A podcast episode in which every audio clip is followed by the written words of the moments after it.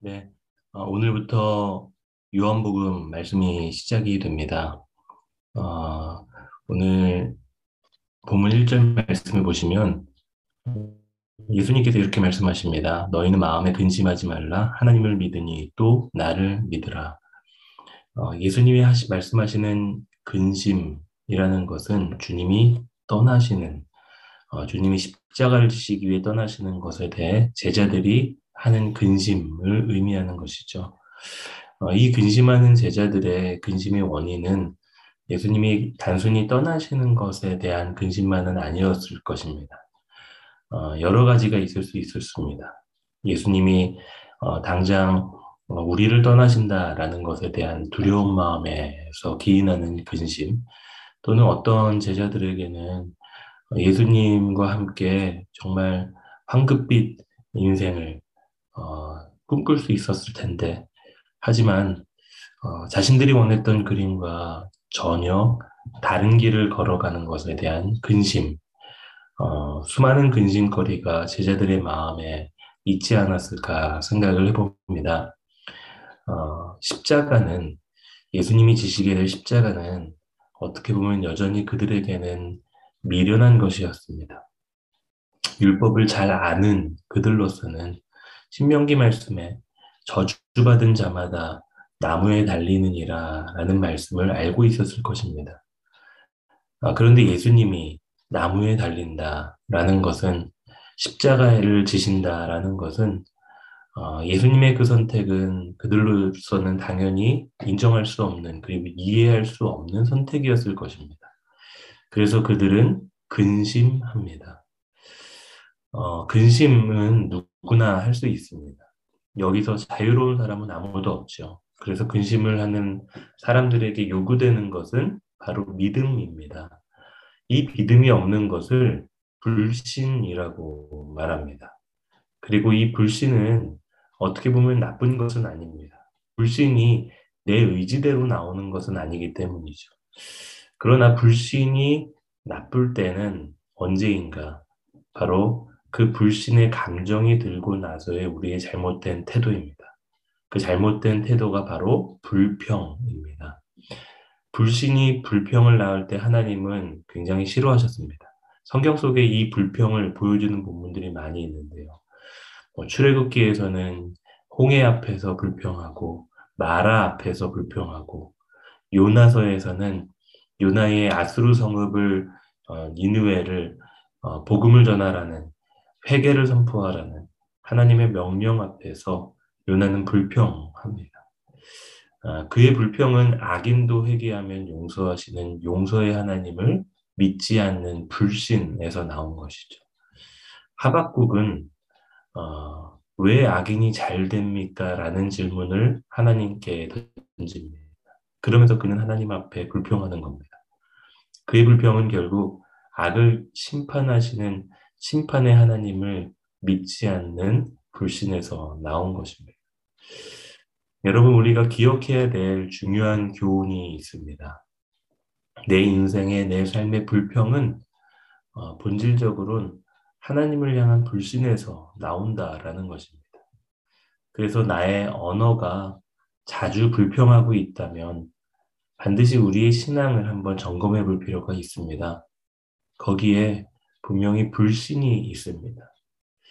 어, 특별히 어, 부모에 대한 불평도 있고 배우자에 대한 또 자녀에 대한 불평 이 모든 것들은 어, 그 대상에 대한 불신이 있기 때 문이기도 하지만 무엇보다도 어, 우리의 자녀, 배우자, 우리의 부모님에 대한 어, 신실하신 하나님의 계획, 그 계획에 대한 불신이 있기 때문인 것입니다. 그래서 어, 우리의 어떤 현상에 대한 불평이 어, 버릇처럼 나타난다면 우리의 실패나 우리의 좌절이나 여러 가지 어, 삶의 모습에 대한 우리의 불평이 버릇처럼 나타난다면 끊임없이 남을 탓하고 상황 탓을 하고 환경 탓을 하는 우리의 모습이 버릇처럼 나타난다면 내 안에 먼저 본질적으로 하나님과의 관계에 있어서 불신의 요소가 있는지 없는지를 살펴보는 것이 굉장히 중요합니다. 오늘 예수님께서 어, 불신하고 그리고 염려하고 있는 어, 제자들에게 하시는 도전하시는 음성을 들으시기 바랍니다. 하나님을 믿고 또 나를 믿으라. 하나님을 믿고 또 나를 믿어라. 어, 우리의 불신을 회복할 수 있고 우리의 염려, 근심을 회복할 수 있는 것. 바로 끝까지 하나님을 믿고 신뢰하고 살아가는 것. 예수님을 믿으며 살아가는 것. 어, 주님을 향한 이 믿음이 회복되시는 이 아침 되시기를 축복합니다. 자, 그렇다면 그 예수님이 어떤 분이시기에 믿으라고 도전하시는 것일까? 오늘 2절 말씀에 보니까 이렇게 말씀합니다. 내 아버지의 집에 거할 곳이 많도다. 그렇지 않으면 너희에게 일렀으리이다. 내가 너희를 위하여 거처를 예비하러 가노니. 어, 예수님은 실패자로 그리고 비운의 종교 개혁자로 그분의 인생이 끝이 나는 것이 아닙니다. 예수님이 가시는 목적은 제자들의 거처를 또 먼 시간 이후에 우리들의 어, 거처를 마련하러 가시는 것이죠. 여기서 마련이라는 단어는 원어로 예비, 준비라는 의미입니다. 어, 예전에 한국에서 사역을 했을 때가 기억이 납니다. 어, 매일 새벽에 일어나서 출근을 하는데 어, 제일 난감할 때는 당시에 두 살이었던 막내 아이가 제가 나가는 것을 보고 울면서 바지가랑이를 붙잡고 어, 가지 못하게 할 때였습니다. 이런 일들이 어, 사실은 일상을 사는 어, 가장들, 초보 아빠들에게 참 흔히 일어나는 일이죠. 그럴 때 아빠는 아빠 가야 된다라고 우는 아이를 설득시킵니다. 그리고 어, 우는 아이를 뒤로 하고 문을 닫고 나갑니다. 그런데 아이가 운다고 출근하지 않고 아이와 놀아주고 함께하는 것은 아빠가 해야 될 일이 아니죠. 놀아준다고 함께한다고 좋은 아빠가 되어주는 것은 아닙니다. 어쩔 수 없이 일을 해야 되고 또 생계를 유지하면서 아이의 미래를 준비하는 것이 아빠, 가장의 역할입니다. 아이에게는 싫겠지만, 아이는 울 수밖에 없겠지만, 나중에 커서 아빠의 선택을 인정하는 날이 오게 됩니다. 예수님이 그런 분이셨어요. 그분은, 그분의 십자가는 제자들을 버리고 힘든 인생을 끝내시려 하는 처자, 처사가 아닙니다. 결국 그분의 죽음도 제자들의 미래를 위한 준비인 것이죠.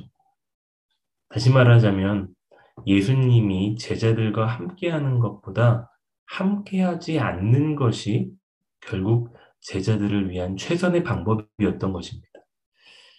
따라서 오늘 예수님의 침묵은 바로 예수님의 부재가 우리의 미래를 완벽하게 준비하시는 과정입니다. 예수님이 지금 이것을 믿으라고 도전하고 계시는 겁니다. 내 뜻과 내 계획과는 전혀 다른 방향으로 우리의 삶의 흐름이 흘러갈 수가 있습니다. 그래도 주님을 믿어야 합니다.